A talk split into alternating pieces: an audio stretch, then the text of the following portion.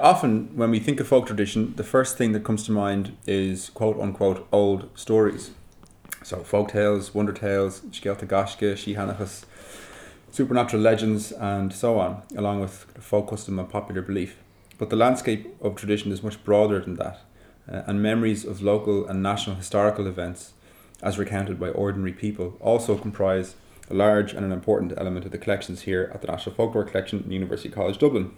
A series of over 700 tape recorder interviews made with Dublin people in 1979 to 1980 contain vivid contemporary accounts of the 1916 Easter Rising, the 1919 to 1921 Irish War of Independence, and of the events leading to the Irish Civil War.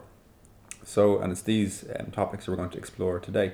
You're welcome to episode 34 of Blúiríní Béaloidis, the podcast from the National Folklore Collection. I'm delighted to be joined by my friend and colleague here at the NFC, Abba van der Heide, who listeners may remember from episode 26 of Blúiríní, which involved a discussion around Abba's research concerning seals in folk tradition. Fáilte Abba. Garma. Nice to you. It's nice to be back. Happy out. So today, um, like I mentioned, we're going to look at material concerning the Irish War of Independence. And we're going to play lots of audio that you've been working on, these kind of tape recordings. And we're, we're doing that really because as the occasion, the 6th of December 2021 marks the 100 year anniversary of the signing of the Anglo Irish Treaty. The events leading up to the sign, signing of the treaty were marked by hundreds of years of conflict and violence.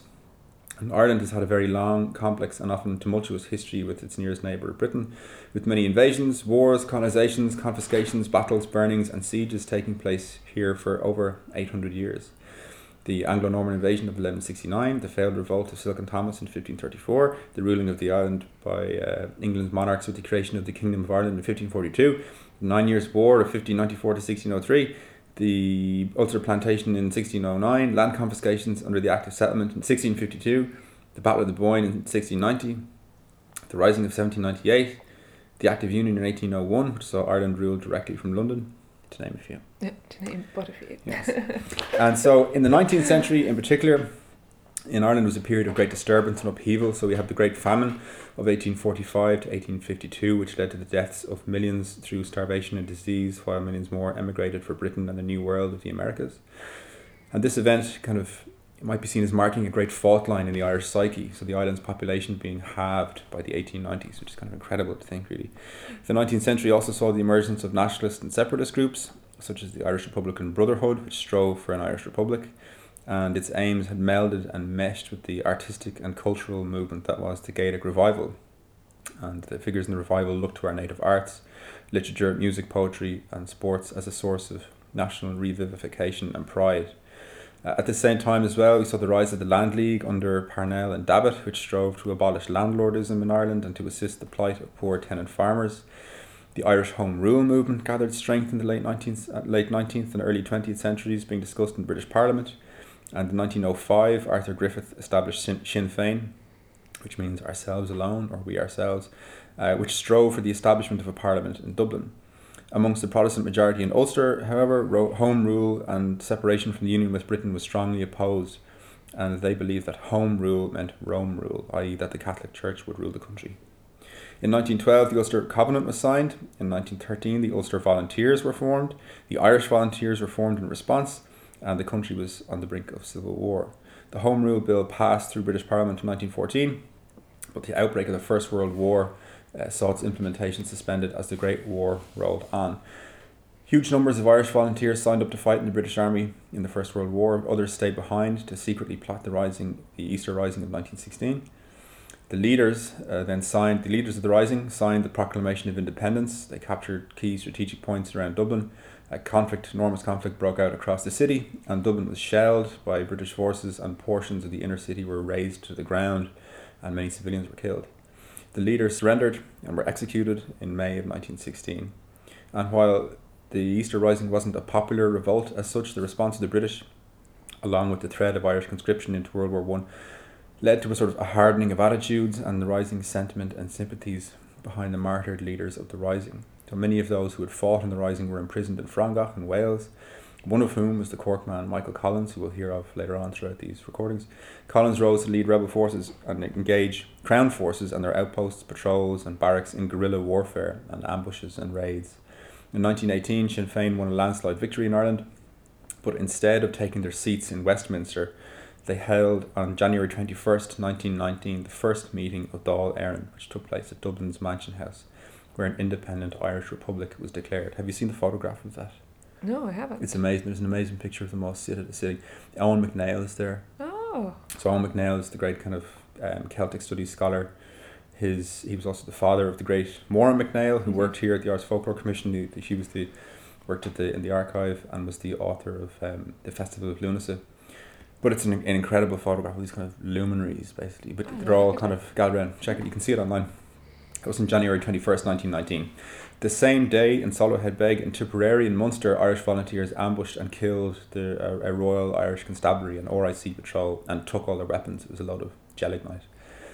And with this ambush, the first shots of the Irish War of Independence have been fired. Um, so, this is a kind of incredibly brief uh, overview or context to some of what you're what you're going to hear. Um, so we're going to play maybe about ten or twelve recordings. Yep. How did you come to work with these initially? so a long time ago at this point, it feels like. But when I was still a student uh, in the Masters of Irish Folklore and Many Ethnology, moons ago. many moons ago at this point, I was doing a three week internship here in the National Folklore Collection, and our director, Dr. Críostóir Mac Cárthaigh, suggested, in light of the um, decade of centenaries and of the commemorations Mm-hmm. that were to come at that point, um, that I begin to comb through uh, material from uh, the Urban Folklore Project Mm. to search for any mention of the War of Independence, of Black and Tans, of um, anything relevant to the time period of 1919, 1920, 1921, so that we could use them later. Mm-hmm. As it happens, it is currently later. um, and we've re- returned to them kind of periodically over the last one or two years. But um, as you mentioned earlier, we're, we're fast approaching uh, December Mm-hmm. uh, 6th, Mm-hmm. yeah, December 6th, the um, 100 year anniversary of the signing of the Anglo Irish Treaty.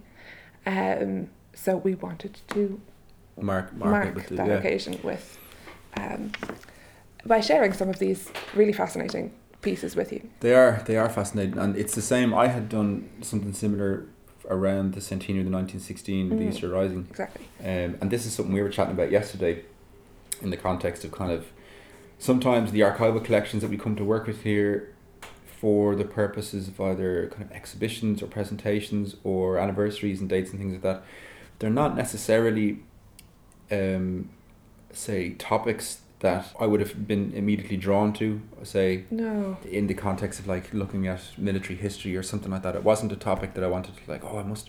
I was always interested more in, I don't know, material regarding the other world and kind of um, different aspects of popular belief and custom and narratives and so on. But so when I when I got a list of these recordings from nineteen sixteen, and they've been transcribed and uploaded. If you go to uh, ucd.ie forward slash folklore forward slash nineteen sixteen, you'll be brought to a website with the transcriptions and the audio. But the top, by the time I was done with it, I just I was just utterly gripped and fascinated Mhm. by these recordings because, unlike, I suppose this is this is the t- this is the one of the, the the characteristics of the traditional archive, unlike the formal, say archival records that might be found concerning military history or combatants or belligerents or who was where and what are the official records of the movements of troops and so on. What you get in these recordings are accounts of the everyday ordinary people who get caught up often in, in these um, huge historical events. So again, it's the popular view is what is the ordinary man or woman on the streets perspective of what happened. In the context of the 1916 recordings, it's like there's one occasion where um, a woman is taking a neighbor's baby for walking the pram and she gets wrapped up in the whole thing. I remember that one. Yeah. Um, so even in, in items that you're maybe not necessarily drawn to immediately out of your own personal interest, often by the time you've worked with them, they offer these fascinating insights. Yeah, I felt the same working with this.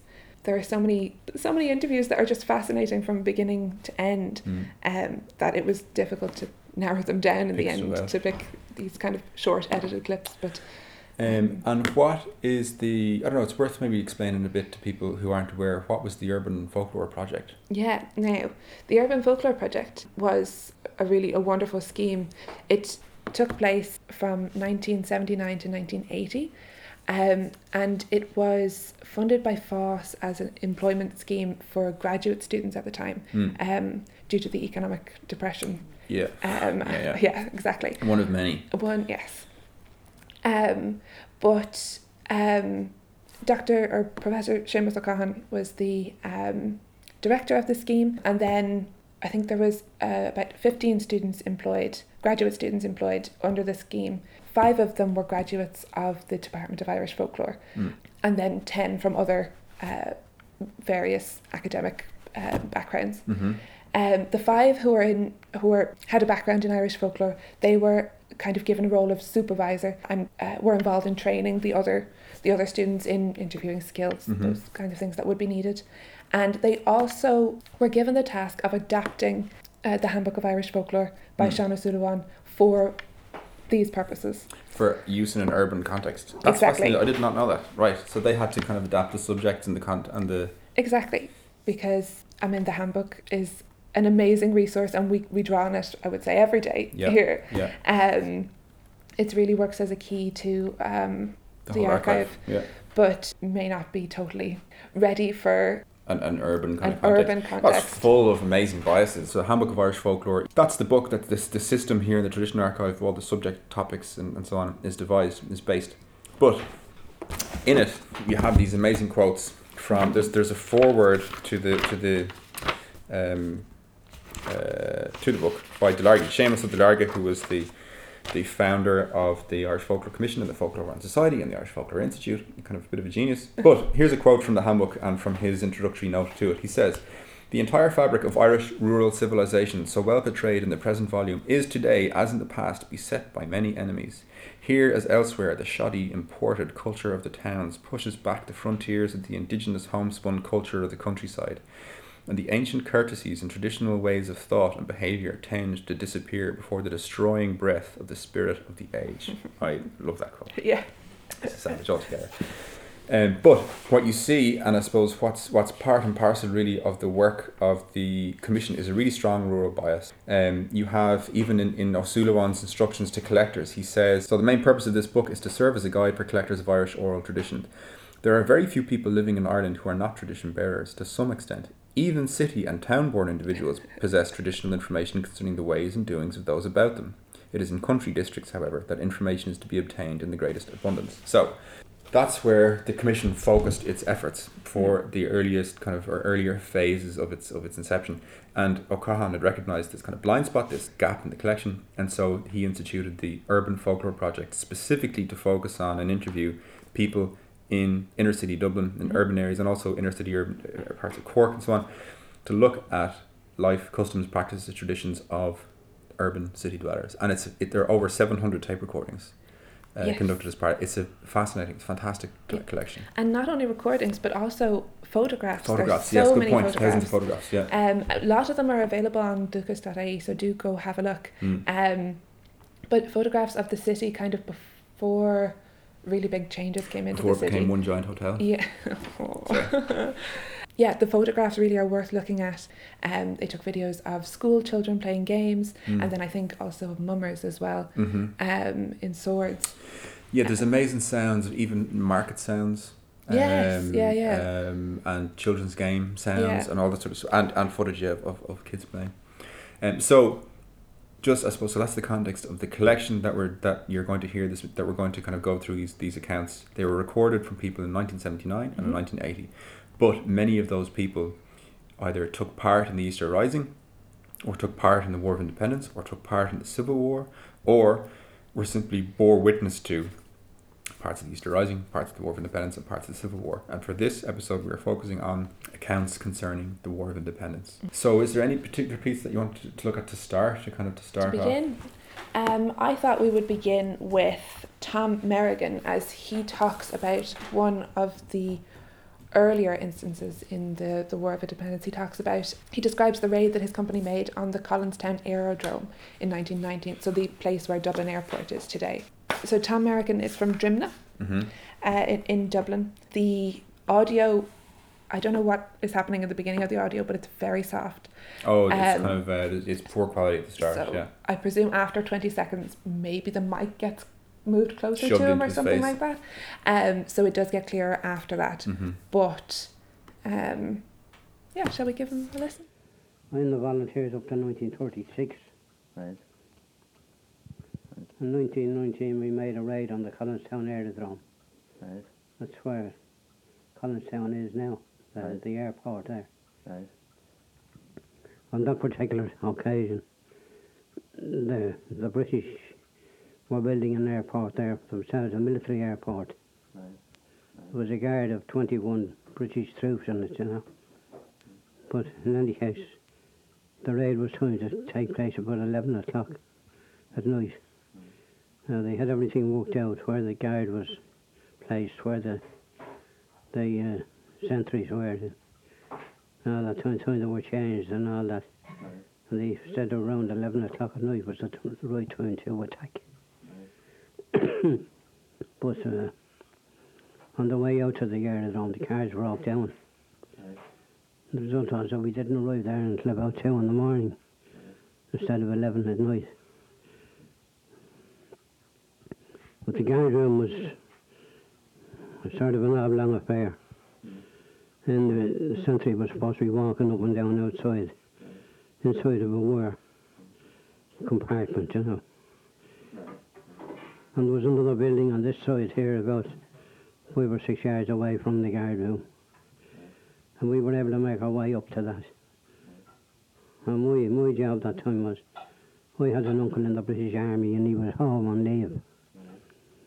And he had a khaki uniform. And I got around to that khaki uniform and dressed up in it. I was to take the rifle when the sentry was knocked out, take his place. And we got to the, the corner of the building where we had guard room under observation. And we were just peeping around the corner to see the sentry walking up and down. We were there for about a quarter of an hour and there was no sentry. There was no sign of a sentry at all. So there was a hurry confab between Paddy Houlihan and Paddy Breslin. And they decided to rush the guard room. Now there was two doors in the guard room. There's one here and one opposite on the far side. And they decided to to rush them both. Anyway, we did that. Rushed the guard room from both sides and got in. And there was no sentry at all. They were all asleep on the floor. Complete guard was asleep. Anyway, our hardest job was to wake them up and tie them up. I took all their rifles, 72 rifles and all their equipment and ammunition we could lay our hands on. It was all taken. Of course, needless to say that they were all sacked the next day. And the aerodrome was the British Army aerodrome was lying there for years. Mm. And they never did any more with it. But until the airport took it over, Collinstown it was then. Um, anyway, we got away with it so successfully. What year was that again? That was 1919. Around March 1919 it was. So that's Tom Merrigan there from from um, Brandon Road in Drimnagh chatting to Gerard Brady in uh, 1980, and he's talking about their engagement in 1919 at Collins Aerodrome. Um, you have another piece from Tom Merrigan here. Yeah, we just he speaks about he had three sisters and they were in common Cumann and so he speaks about um some of the roles that they played within Cumann. And Cumann na mBan was was a women's organisation basically, That's right. um, and they were extremely active at, at this time as well. Afterwards, did you have any brothers or anybody that got involved? And I had three sisters. They were all arrested. Yeah. Different times. They were all in Cumann na mBan, you know. Right. Um, what type of work did, would they do in, in the coming? In Cumann na mBan. Mm. Oh, they, they used to to do propaganda work mostly. And they carry guns for you. Yeah. You know, after uh, they showed up somewhere, they'd be convenient and you just pass them over and they'd bring them back to the dumps and that. Right. And But- And of course, they knew first aid. Right. And there were dab hands of paint and slogans on the Liffey wall and Right, different other buildings around the city. Usual thing you see nowadays. right. Was there a wide range in ages in the women in Cumann na mBan, or were they a lot of young people? And there was a lot of young people in it. Then there was a lot of uh, the younger crowd they used to call Clann na nGael. Right. They were younger, and they used to. Some of them used to come to Cumann na mBan as they grew up, you know. But a lot of gun running and stuff like this was, was part of the, the, the work of Cumann na mBan. Yeah. Um, and I suppose the tra- their training, like they had, you know, because guerrilla warfare, that was how this, this kind of played out. Really, it wasn't in, in kind of open war against the might of the British Army. It was guerrilla warfare. It was people melting back into the civilian landscape in this kind of impossible task, I suppose, to try and to try and really find or point to the enemy, basically, which involved many then then kind of civilian casualties in ways as well. And uh, reprisals and so on that we'll see later, especially from the auxiliaries and the Black and Tans and so on. Um, what's the next piece that you have to, to Well, actually, since how you just mentioned the idea of, of weapons and guer- guerrilla warfare, we might actually go straight to uh, Seamus Murray here. So, um, again, he was recorded in 1980, but he talks a little bit about how the IRA sourced their weapons, and again, uh, a lot of them came from the British Army, and he explains, he goes into more detail about that. Um, but also, he, he explains as to why some weapons were more useful to others outside the city. They go around saying if anyone brought in munitions, you know, loyalists to the crown like this. Now, like that, and when that fella's coming home from France, bringing home their rifle, and this is how we got in touch with these. The numerous raid made on different barracks and things like that. In place, you see, and started to arm ourselves with their weapons, mm. see, like that. That kept going on continuously, like that. Where would you leave the weapons when you got them from, please? How, how would I leave what? The weapons that you collected in that way. Who The weapon. Oh, the, whoever the, the company quartermaster would be, mm. he'd have them. Then you, you paid for your own rifle. You paid your weekly subscriptions, mm. you see. You bought your own uniform.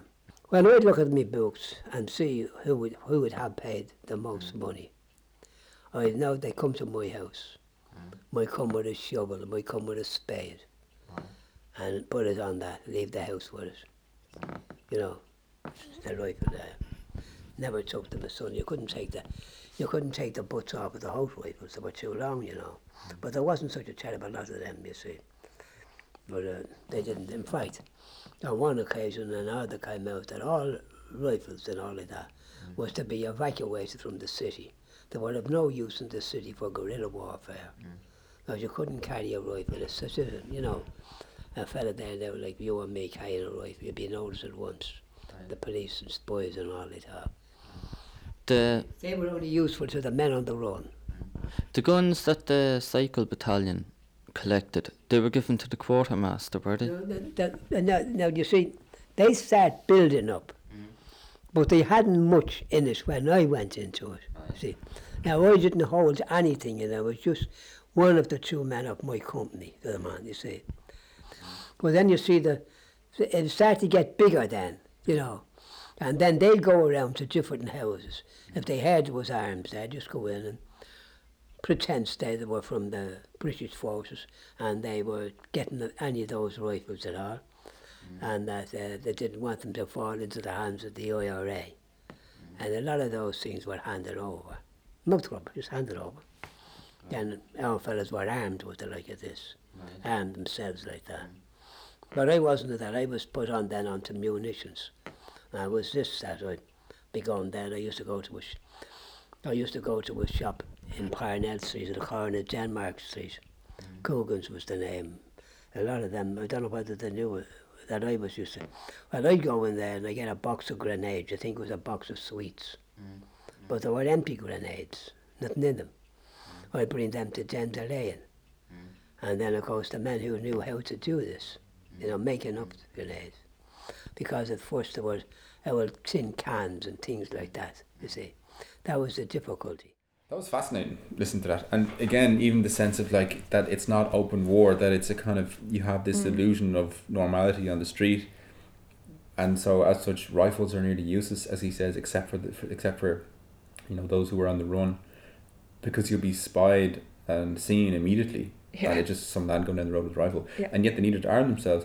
I remember in, in material regarding the nineteen sixteen, um, uh, the, the rising then, the description of uh, rifles or weapon guns being being hidden on the clotheslines Oh. and put out between streets. So you know, they have a clothesline between buildings, yes. and they would be put out on the lines with shirts over them. And so if Oh, there was a raid in the yeah. house, that they'd be. And then you get a sense again. So he's going into this sweet shop and he's buying these kind of grenade casings, and then he's walking with this his box of sweets to all Mm. appearances to some other part of the city where men know how to you know fill those grenades and Yeah. make them kind of viable or live or whatever. So there's a kind of network across the city that's operating under the very watchful eye of the police and spies everywhere. And intelligence had a huge part, I suppose, to play in, in the War of Independence from both sides, like from, from double agents and spies and so on. The Dublin Metropolitan Police had the um, there was like a plainclothes division, the G men, who were wandering around, and so they'd be tracing the, the movements and so on of volunteers. Then in the castle in Dublin Castle, you had Ned Broy as a double agent who was um, copying all the files Mm. that was held in the volunteers Yeah. and who allowed Michael Collins in to Dublin Castle overnight to go through all the files they had to see what they had on them all. Mhm.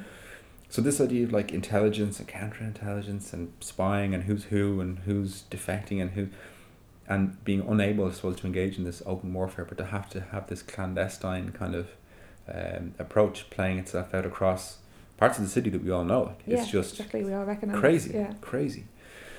Um, what's what else? What's the next kind of part that you piece that you wanted to, to go through? I wish in a way that I kept somebody else in because you just led straight into what they talked about. But um, I thought we'd finish up this kind of um, Segment. segment on preparing for war and kind of the actions they took to.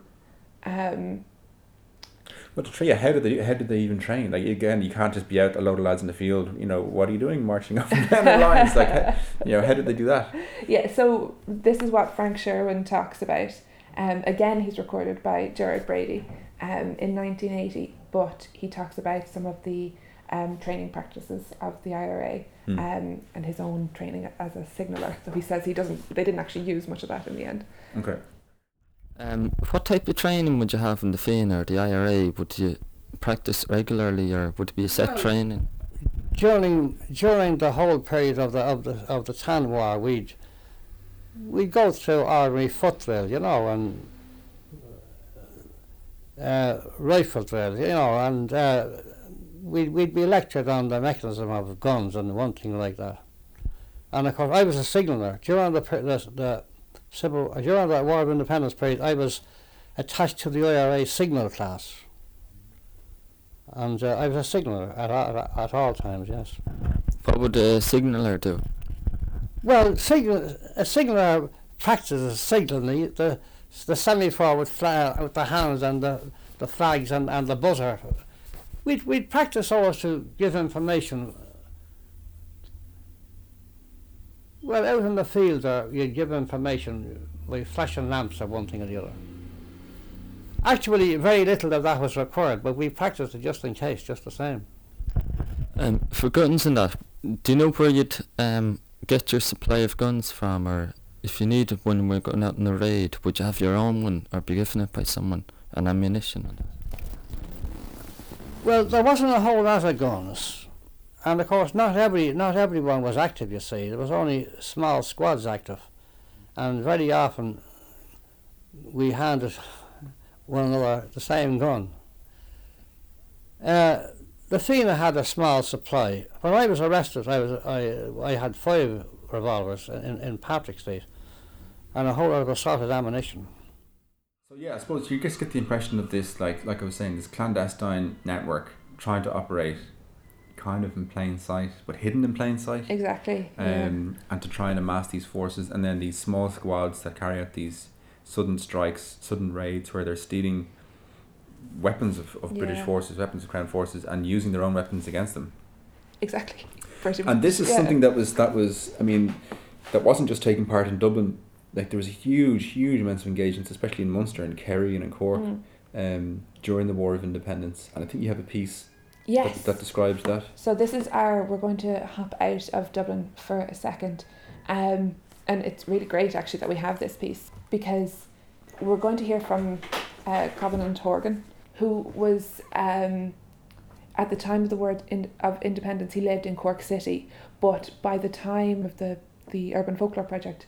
Uh, in 1979 1980, he's the proprietor of the Lansdowne Hotel on Pembroke Road. So it's, it's wonderful that we have him because we have then a, a small insight into somewhere else outside of the city. But he's a fascinating person. Mm. I could have included so much of inter- of his His interview interview is fantastic. if yeah. um, if I wanted to. So he was he was quite young at the at the time of the, the War of Independence. He joined Na which were a younger kind of Boy Scouts Mhm. essentially, but they often fed into the IRA Mhm. um, later. So he joined Na Fianna in 1918 at 11 years of age, which would make him only, he's 11, 12, 13, maybe around during the years of the War of Independence. But his, his whole family were involved in the Rep- Republican movement of in some way or another, and two of his older brothers were um, members of the IRA. Mm. The interview includes so many interesting things. So um, he talks about how, uh, as a teenager, he was caught out after curfew and whipped by the, the Black and Tans. Mm. Um, he was saved from execution by uh, an RIC officer. Um, uh, I can't. It's been a while since I've heard that clip, but I believe they either mistook him from one of one of his older brothers. But um, in this clip, he, I mean, he talks about the burning of Cork and how hi some of his house was uh, burnt in uh, on that night as well. Mm. It's it's worth noting as well when you're mentioning the black and tans, or and, and you hear or if you hear reference to the Auxies and stuff. For people Mm. who don't know, this is kind of an auxiliary force who were who were brought in uh, to kind of to deal with the situation basically that was unfolding, and who have entered into Irish consciousness, I guess, in total infamy and hatred. I think it's fair to say in popular tradition as a force who either killed civilians or engaged in say reprisals for raids against themselves or the Royal Irish Constabulary by attacking civilians or burning their homes or burning towns like Balbriggan and Cork Yeah, and things like this. exactly. Um, so they're they're much despised, I think, and they they're they've entered a certain kind of they hold a certain resonance or place in the Irish psyche. Even in the context of this episode, I was I was saying to you before we started recording, I was going to pick out some songs maybe to play uh, to deal with this part of the this Mhm. phase of Irish history, and decided against it actually because Yeah. they're so um, kind of just I suppose they just reflect the strength of emotion and opinion Yeah. about that period in particular, and I thought I will refrain. But it just, I, I guess, it what what that shows even is just the strength of force and the kind of the fear and the sense of dread and how they were despised Mhm. by the populace often. Yes. Um, but in this description, you have a description of the burning of, of the city of Cork was was yeah burnt um, as a reprisal Yes. Exactly. by the Black and Tan. So here's Commandant Horgan. During the burning of Cork, we were burned out too. They burned a whole lot of, um, uh, they burned an awful lot of places. But funny enough, the thing that uh, annoyed us more um, than anything else, annoyed me and annoyed my brother Ned, um, was uh, an old jennet which had been tied, a white jennet that we had all had learned to, to ride on, you know, was tied in the stable. And when it went on fire, the poor thing was burned to death. And the Tans, on another occasion, they shot uh, a Grand Airedale dog that we had, you know. And, you know, funny how little things like that. house was marked out by them. Oh, it was marked out by them, yes. My father was on a on a raid, who was a peaceful man, really. My mother was, and she, I suppose she had taken on some of the genes from, from her from her father. You know, she was tough, but she had a rather dreadful time because she, uh, you know, we were raided every night, like more most of the Cork houses at that time. Anybody in the national movement were raided. Indeed, some suffered even more than we did. You know. But um, it, it was, uh, I suppose, interrupted Yeah. quite a bit. Where was your house now exactly? In Glasheen Road. And it was burnt out the night. of the Uh, well, uh, it, it wasn't completely burned out, uh, burnt out, but the whole stables around it and part of it was burned. the actual night of the famous. The night Cork of the burning. Cork burning. Yeah, And were there many other uh, sort of Republican houses burnt? there were quite a number of houses Yeah. burned out that night. So it wasn't just uh, Patrick Street and uh, the city hall. Oh no, there were there were several other places, and if you know, uh, raids started everywhere. You know, because as you know, the Black and Tans and the Auxies went mad that night. They were all pretty well, well, uh, I'd say, drunk. They must have been because that that was a dreadful thing. The burning of Cork was like the burning of Bal- Balbriggan. Same type of mentality of the people who did that in Balbriggan. Uh, we had them in Cork. You know. Do you remember that night? Uh? Uh, I do. Oh, I remember that night all right because that was the night that they, my my father uh, was trying to protect my sisters. Uh, well, the bedroom when, when we were raided, and they came in, and um, at that time too, by the way, in Cork, you had to have the names of all the occupants on the back of the door. And if anybody was missing, you had to say where he was. And of course, and my brother Ned was missing most of the time, and my eldest brother Jim was missing too. Uh, and my brother, my father, when they came to the house, he he tried to protect my sisters, give them a chance of getting up and putting some clothes on them. And I threw him down the stairs. And uh, he, was an oldish man at that time, you know. Uh, he was very badly injured. His knee was he was a cripple for a hell of a long time afterwards as a result of that. I thought it was fascinating where he describes that you had to have the list of names on the back of the front door of the house so that if you were raided or if, if somebody called, if some of the forces called in, that you had to be able to account for everybody in the house. And if somebody was missing, you had to be able to account for their whereabouts. Explain where they were. Explain where the hell they were, which Mm. is kind of a slightly chilling thing. Yeah, so there's um, but anyway, in that section, I suppose Commandant Horgan gives a certain sense of the actions of, of the Black and Tans and how they were, you know, popularly regarded. Exactly, and um, it's a good transition because the next couple of, of pieces are going to speak about the Black and Tans, and some of them are. I think up until now we've we've only heard from people who were involved in military action directly, but um, obviously the Black and Tans uh, they had such an effect on Civilian uh, civilian populations as well. So it's good to have a mix of people speaking about them. So we'll go to Julia Morden first. So uh, she's fantastic. I think I really She love yeah, yeah. listening to Julia Morden. Um, she was from um, Stella Gardens in Ringsend, and what I love about you won't hear this part in the recording, but the full interview that she does it begins with um, the collector and uh, the other people who are clearly in the room encouraging her to tell ghost stories first. So she she does tell a couple of ghost stories about figures who are seen in Ringsend, Mm. but um, I think her narrative talent then does also lend itself to her own kind Personal of memories. reminiscences. Exactly. So yes, she talks about two incidents involving the Black and Tans. One she remembers herself, and one uh, of a close uh, family member. But this night we were all in bed. And the next, the door was down with the butts of rifles. Yeah. Said, God, who would that be?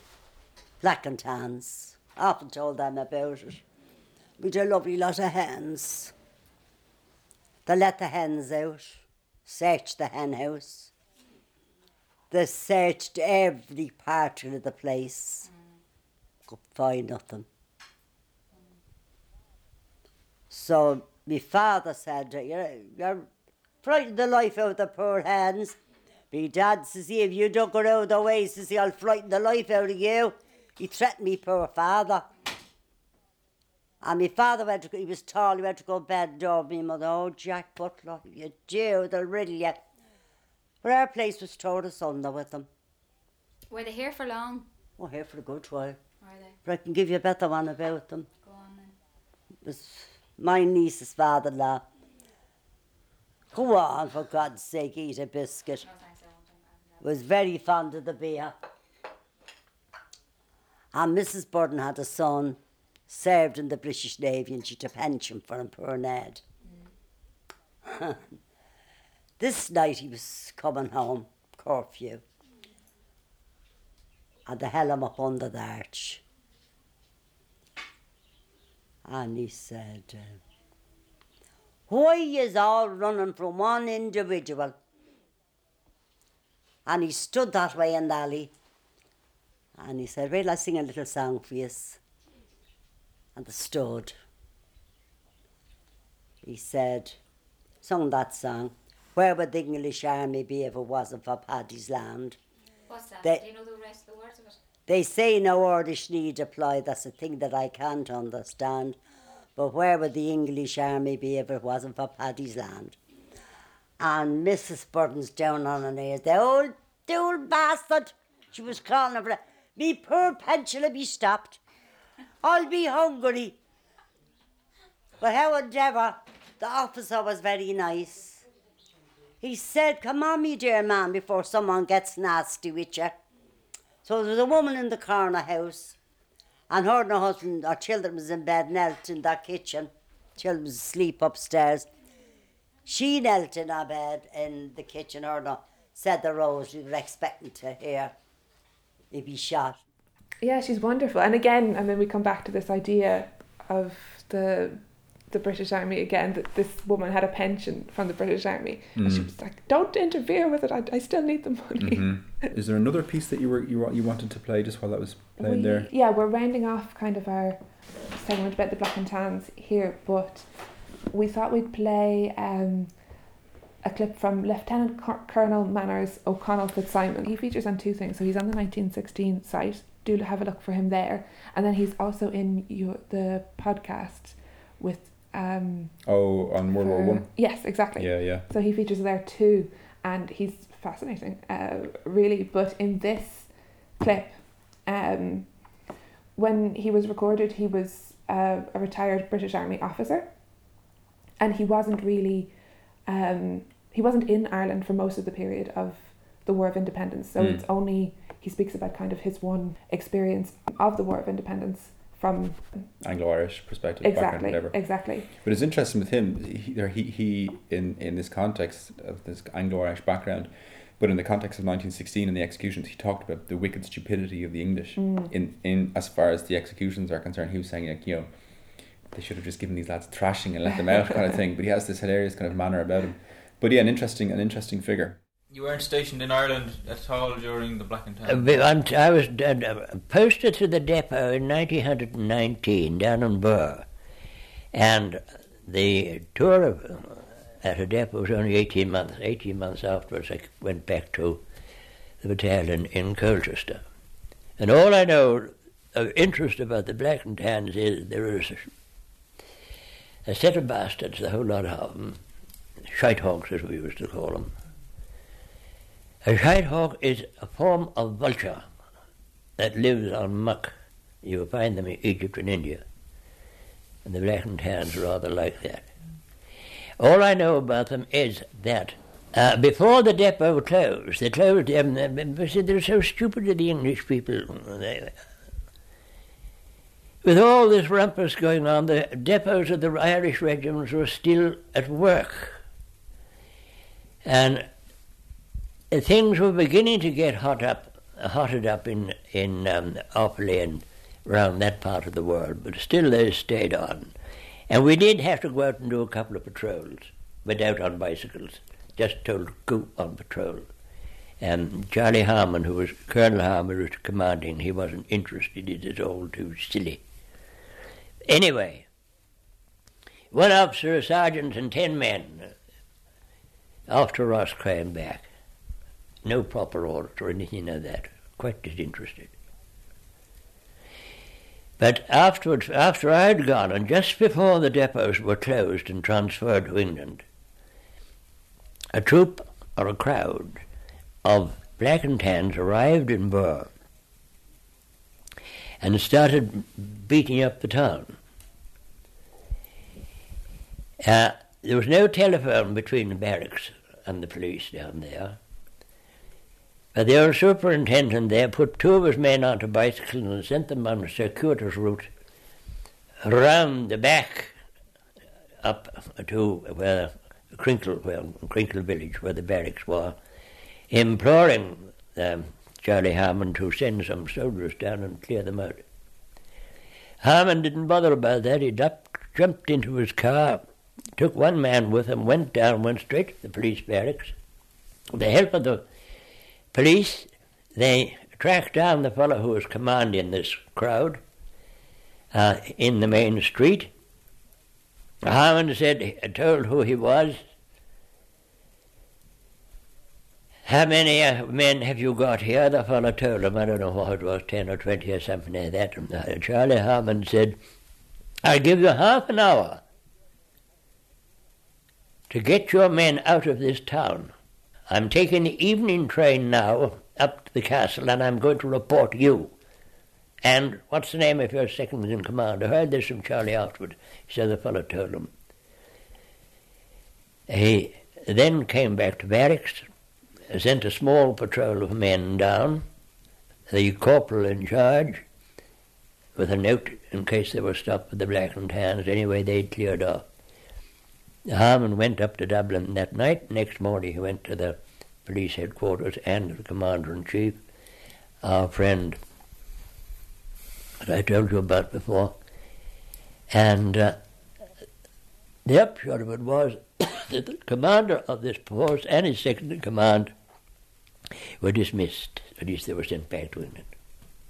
But they didn't hadn't time to do any damage, and most of them were tight.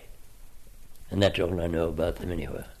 Why? Uh, what type of men joined the Black and Tans? I don't know. What was different between? An awful, an awful. I gather they were an awful lot of them were fellows who were discharged, couldn't get work. Another lot of them they were discharged and unhappy. Uh, they were ready to do anything and untrained. Why were they different to the regular troops? More? Because they'd never had any training and discipline knocked into them. Having used the term shitehawk many times, I've never been privy to a formal definition of it, uh, such as was given by Colonel Manners O'Connell Fitzsimons there, total legend.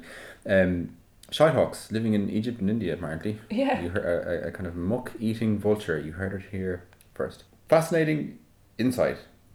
And even again, the description of the, which I find, I don't know why it is, it's just something slightly chilling when he describes the, um, not just the kind of the state of the black and tans and so on, but the his commanding officer is saying that he's going to get he's getting the train up to the castle Yeah. Dublin and the image of the castle kind of always looms large in the mind at this period which was the center of really administrative kind of Mm. british rule and power in ireland which is kind of large like domineering kind of place where terrible things would have happened Yes. terrible terrible things would have happened people being murdered and tortured and so on and being brought into the castle at all hours of the night so when I hear a reference kind of to the castle and Mhm. someone going up there and that's and you know in those corridors and so on, it's quite um, yeah, it's quite chilling in a way.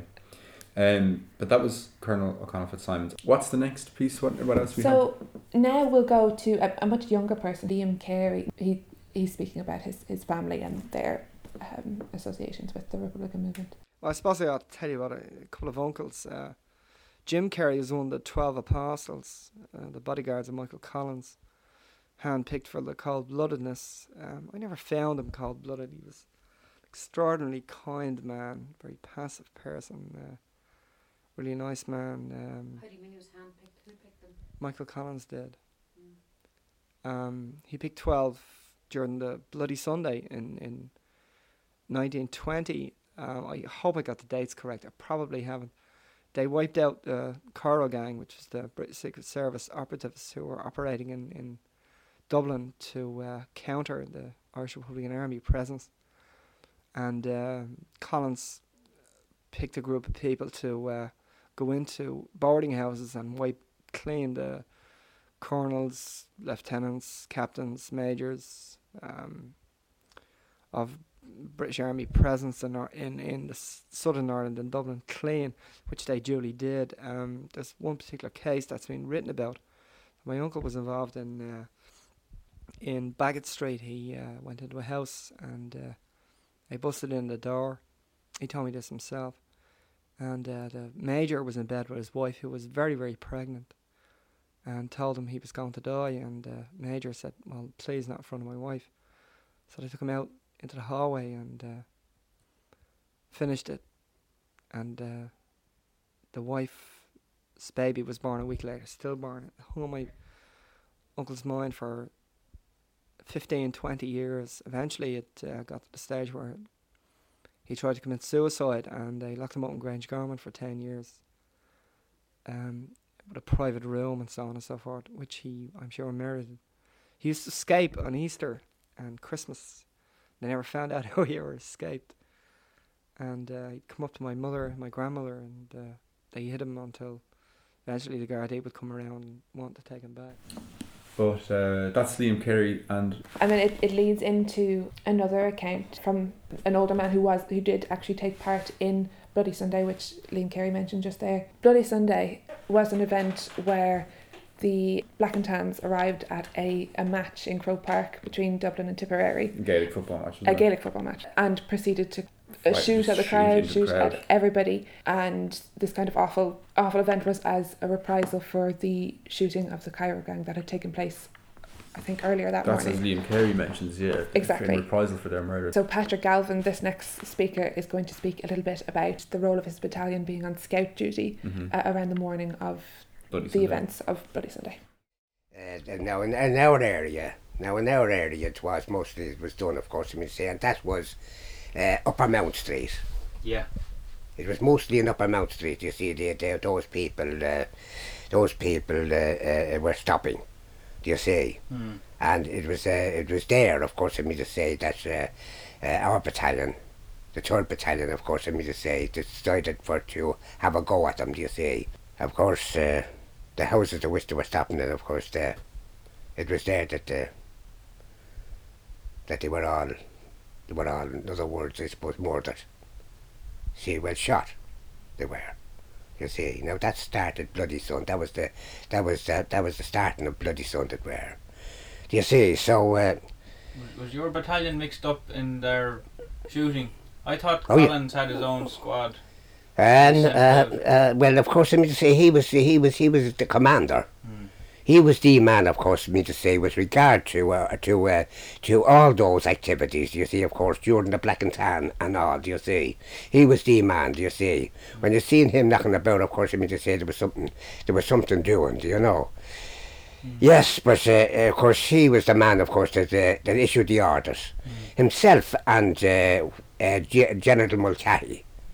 You see, now they were the two principal men of the guerrilla warfare here in Ireland. I'd like to, I'd like to, it's, uh, I'd like to say that I would, uh, uh, of course, and uh, they were the men, of course, that gave the orders to see to, uh, through headquarters. You see, so of course, I mean to say that uh, on this occasion, of course, uh, we uh, uh, they gave the orders, of course, I mean to say to attack those people. You see, it was the only way, of course, I mean to say, the only weapon that we really could use, you see, of course, in our struggle at the time. Did you do So- on Bloody Sunday yourself? Were you? Uh, I was, uh, I was out, uh, I was out rec- uh, on, on scout duty. So that's what I was on, on scout, you see, of course, we had to have scouts, do you see, of course, do you see, to watch this one and that one, do you see, of course, it was on a Sunday morning that the thing took place, do you see. So, uh, of course, uh, I was out going around uh, do, uh, as a scout, do you see, for to uh, to be able to to uh, get in touch with our people. You see, if we seen any of those people there, such as the towns or that. Do you see, of course, uh, we uh, uh, to get in touch then, of course, we say with the men that was inside in the houses. You see, of course, doing their stuff. And uh, we- you weren't in Croke Park that evening, were you? Uh, no, no. You see, of course, uh, we had we, we did have an idea, you know, and we said that this thing was going to uh, was going to to to clash. Do you see, with regard to Tipperary and Dublin were playing, do you see, uh, and on that particular day, do you see, and uh, of course, uh, uh, the of course the we we of course we had a, a, a good idea. You see that? You see, so of course I mean to say it was uh, we couldn't very well be in, we couldn't very well involve ourselves in it, you know, of course, because uh, these people were out for to, to out to get revenge. To see what had taken place on Sunday morning. So yeah, I mean, in that he's describing, I suppose, the context around the events of Bloody Sunday, which is just again something else that has entered into the Irish psyche in a kind of in a particularly um, it just stands out in sharp relief. I mean, you have, you know, British Army forces, the Black and Tans, conducting a kind of a raid on Croke Park on this football pitch, Gaelic football kind of pitch, and then unannouncedly kind of just firing into the crowd, Mm. start shooting into the crowd. They killed children, they killed just Mhm. men and women assembled, injured people, some fatally injured. Um, so again, it gives a sense of the of the. I suppose it's something that led to a certain outrage, shall we Yeah, say, absolutely. in in, uh, in the popular consciousness. Um, that was Patrick Gavin. So, this the next man, Tommy O'Reilly. He good piece to bring us to kind of towards the end of the um, the episode because he speaks about how he was arrested, and he was arrested and imprisoned in Dublin Castle until until the truce. Um, so bringing us right towards the end. Okay. Or, no, before that, I had been called into GHQ in Sa- I was called into the Department of Finance. My father was in the Department of Finance. And uh, I was brought in. Collins was in charge. He was Minister for Finance. And I was brought in there and I was to do with Joe O'Reilly. Joe O'Reilly was a Cork chap. He was with Collins. And I went up to I was sent up to O'Neill's in Pleasant Street. They gave me a new bicycle. I remember it well. I got a new bicycle. and I used to go do messages for Collins. Right. There was a jump on the Phibsborough Road. Right. And uh, you brought stuff there and you picked up stuff. It was a kind of a distributing office. Right. Any stuff marked for GI, that was Director of Intelligence. Collins was Minister of Finance and Director of Intelligence. Right. Um, I, I'd leave it, I'd pick up his stuff and leave other stuff there for the Minister for Defence or wherever it might be, the QMG or wherever it might be. um, did you do you know what would be in those messages? No, they're sealed letters. Sealed letters. We never opened them. And you know, when you were doing that job, would you keep that very private, or Oh, we had to. Yeah. I mean, there was curfew then, 8 o'clock, 7 o'clock at night, I think. Right. We were only out in the mornings from 10 o'clock till 5. then maybe in the evening, the company had a meeting on, I go down, and I go down to the company meeting. Right. The offices I was attached to was first was in Mary Street, and then we went over to um, Andrew Street. Daithí O'Donoghue, George McGrath, Eamon Fleming, and there was two Miss Lionses on it. Now I met other people that told me they were in the finance, but I never, Met I never met them in it. But they told me they were in the Department of Finance, but they could, they could have been. Would that have been around 19, Uh, 19, 19, 20, 21, the end of 2021. I was arrested on the beginning of July 21. when I was with Collins.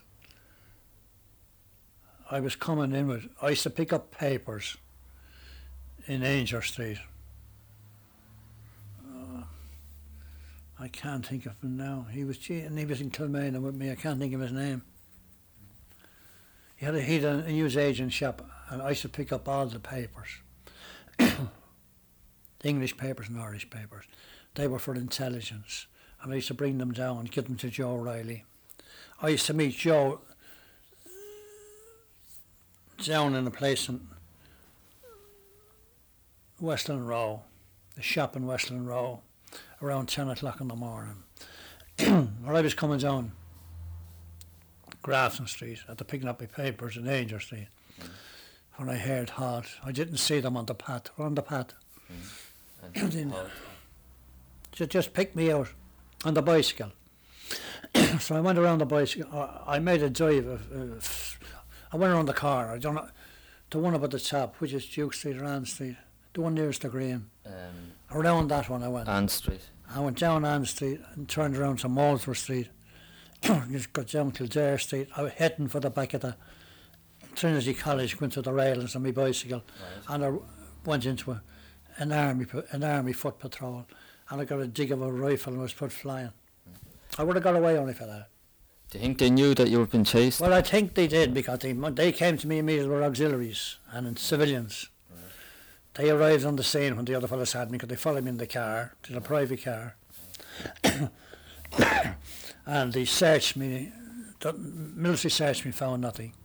The other searched me. We had a, a you know, you had the vents in the back of your. We had a little pocket stuck in there, and I had a letter there from Mick Sadiq. And Mick Sadiq was it. So I brought over to the intelligence of the castle. King, he was the chief man in the castle. And I think it was the 7th of July, the 6th or something, early in July and all. But I know I was left, I was kept in the dungeons, number three dungeon in the castle. As a matter of fact, I was the last prisoner in the dungeons in the castle. I was the la- I was there two weeks after the truce, and I was there, and we'd be brought up every day up to the intelligence and getting threatened here and threatened there, and cracks here and cracks there. I said I knew nothing. I didn't know. I was only picking up a letter. I was told them I was leaving it in the lavatory in Westland Row. I said I was going. To, I was going to put it at the back of the cylinder. I said, "That's where I," and I kept to that. Mm. Whether they believe me or not, I don't know. But I got the works for a long time, for the for, for the until until the, until the morning of the truth. An amazing account. Like it's crazy when you hear him saying like you know cycling down Molesworth Street, heading on to Kildare Street, um, down towards the the Railings of Trinity, and then being stopped by this military patrol and dragged into the black off by the Black and Tans and into the dungeons of Dublin Castle. But like when you you hear reference to these streets, Yeah. that you we know these. Pla- we Yeah. walk up and down these places with our friends, all, all, all the All time. the time, Like exactly. and to suddenly see or to hear, I suppose, you know, who else has been on those streets not long ago, within kind of um, just out of living memory, essentially. Exactly. Um, is just slightly astounding. You have these accounts of, I was going to say ordinary people wrapped up doing extraordinary things, but they kind of Mm. are extraord- extraordinary people, just their men and women, their, their bravery and courage and tenacity and ability to, to kind of maintain these networks, hidden networks and systems, Yeah. underground networks and systems of intelligence and and counterintelligence and guerrilla warfare and so on, all across the city and around the country. Um, it's amazing work that you've done. This sort of material as well is really useful, I think, in providing just a kind of three dimensional sometimes overview as a supplementary kind of account or accounts that stand in their own right. But, but for anyone who is interested, particularly in kind of the cut and dry details of maybe military history and, or, or history in general, in a more formal sense, Mhm. these kinds of records always bring a particular flavour and a colour to the descriptions of historical events often even just in how, how what they reveal about the popular perception and, Yeah. and opinions about about these kind of events. I was chatting to some Definitely. some um, school of history students here at the university recently, some master's students about archives and so on, and um, somebody had asked, well, how how do you kind of assess the truth? How do you assess the truth of the of say the folkloric record or of oral history records? And what I was ex- saying to, to the student in that case, it's a good question, but that we're not, as folklorists, specifically interested necessarily in the truth or falsity of what's being described, but in what it reveals around the ideas around popular opinion and perceptions and belief and so on. Exactly. And the patterns that emerge in that regard. Different, I suppose, if you're looking then at more communal observances and kind of narratives that crop up in motifs again and again. But it's just fascinating to have these accounts and to see all the work that you've done. Um, you're going to be giving a lecture with our director, Críostóir Mac Cárthaigh, Dr. Críostóir Mac Cárthaigh, for the Folklore of Ireland Society. Exactly. So Any details about about that? Um, it will take place on the 6th of December at 6 o'clock on Zoom. So keep an eye out on social media. Um, we'll put a link out to that, yeah, and, yeah. and people can people be free to. I think you attend. can, yeah, register for it's a webinar. You can register and then uh, attend. You'll hear some of the, the, the same clips again, but some some might differ as well. Great, and um, I suppose just to say as well, this is will be the last episode before we sign off for Christmas. So we'll see people in the new year. So um, yes, Merry Christmas, God Yule, Yo Saturnalia. Nulacana agus um, yeah Benadarash. Ach, um, so yeah, to finish, I suppose it brings us up to the brink of civil war. With the signing of the treaty, we kind of enter a new phase of conflict with the the onset, the establishment of the civil civil war which is another fascinating topic. I mean, the opening shots of the Civil War um, were the destruction of the Public Records Office of Ireland. The National Archive was destroyed and razed to the ground. that was that was the beginning of the Civil War, which in ways was a kind of a more bitter conflict than, than the, the War of Mm. Independence that had preceded it. Uh, and again, even the fault lines in kind of the modern political context of the major political parties are still divided along the lines of the Civil War. Yeah, exactly. Um, and Egan Collins himself, in signing it, the, the Mhm. Anglo-Irish Treaty um, that we're kind of that it, we're now coming to the hundred year anniversary of, uh, said of it that he thinks he's signed his own death warrant, Which and he did. was He, yeah, by. August of nineteen twenty two, he he had been shot and killed in, in the Civil War. He was killed in, in Cork. Mhm. Um, so I suppose it, like I said, to thank you again for the, the research that you've done and publishing it and bringing it out. It's a fantastic collection. Oh. To return to to um, to return to Cork, you have a last piece that you want to play to finish with Commandant Horgan. Yeah, it's quite a poignant piece to finish on. So he, he speaks about his own mother and how it was an especially troubling time for her um, when everybody who was involved in IRA activity was ex- excommunicated by the church in Cork. Um, and he describes when a pastoral letter was read out in Mass, everyone in his own uh, family stood up and left, apart from his own mother. My mother ran the whole shoot, you know. She was a real Benetty, and she really ran the whole thing. Yeah. She was a wonderful woman, Yeah. wonderful woman, and that was try- that was why she suffered so much again because she suffered during the Black and Tan period with the raids and what have you. But she suffered also in our relations. Uh, I mean, her, she was a very holy woman. I can still remember my mother taking me up to eight o'clock, devotions kind of thing, you know. No matter where I did, where I was, I had to be there ready for that. And when our famous Dr. Cohalan excommunicated us in Cork, and we were the only place, that was the only place where we were excommunicated. Uh, and this pastoral letter was written out, was read out on the Mass. Those of us who won the IRA, including my family, all my family practically, I think one sister stayed with my mother. We got up and walked out of the church, you know. Well, this was was desperate to her because she was she was very closely related to the to the priests, especially a priest by the name of Father O'Toole, who was um, one of our well, he used to visit us very often, and this was the heartbreak that mothers went through.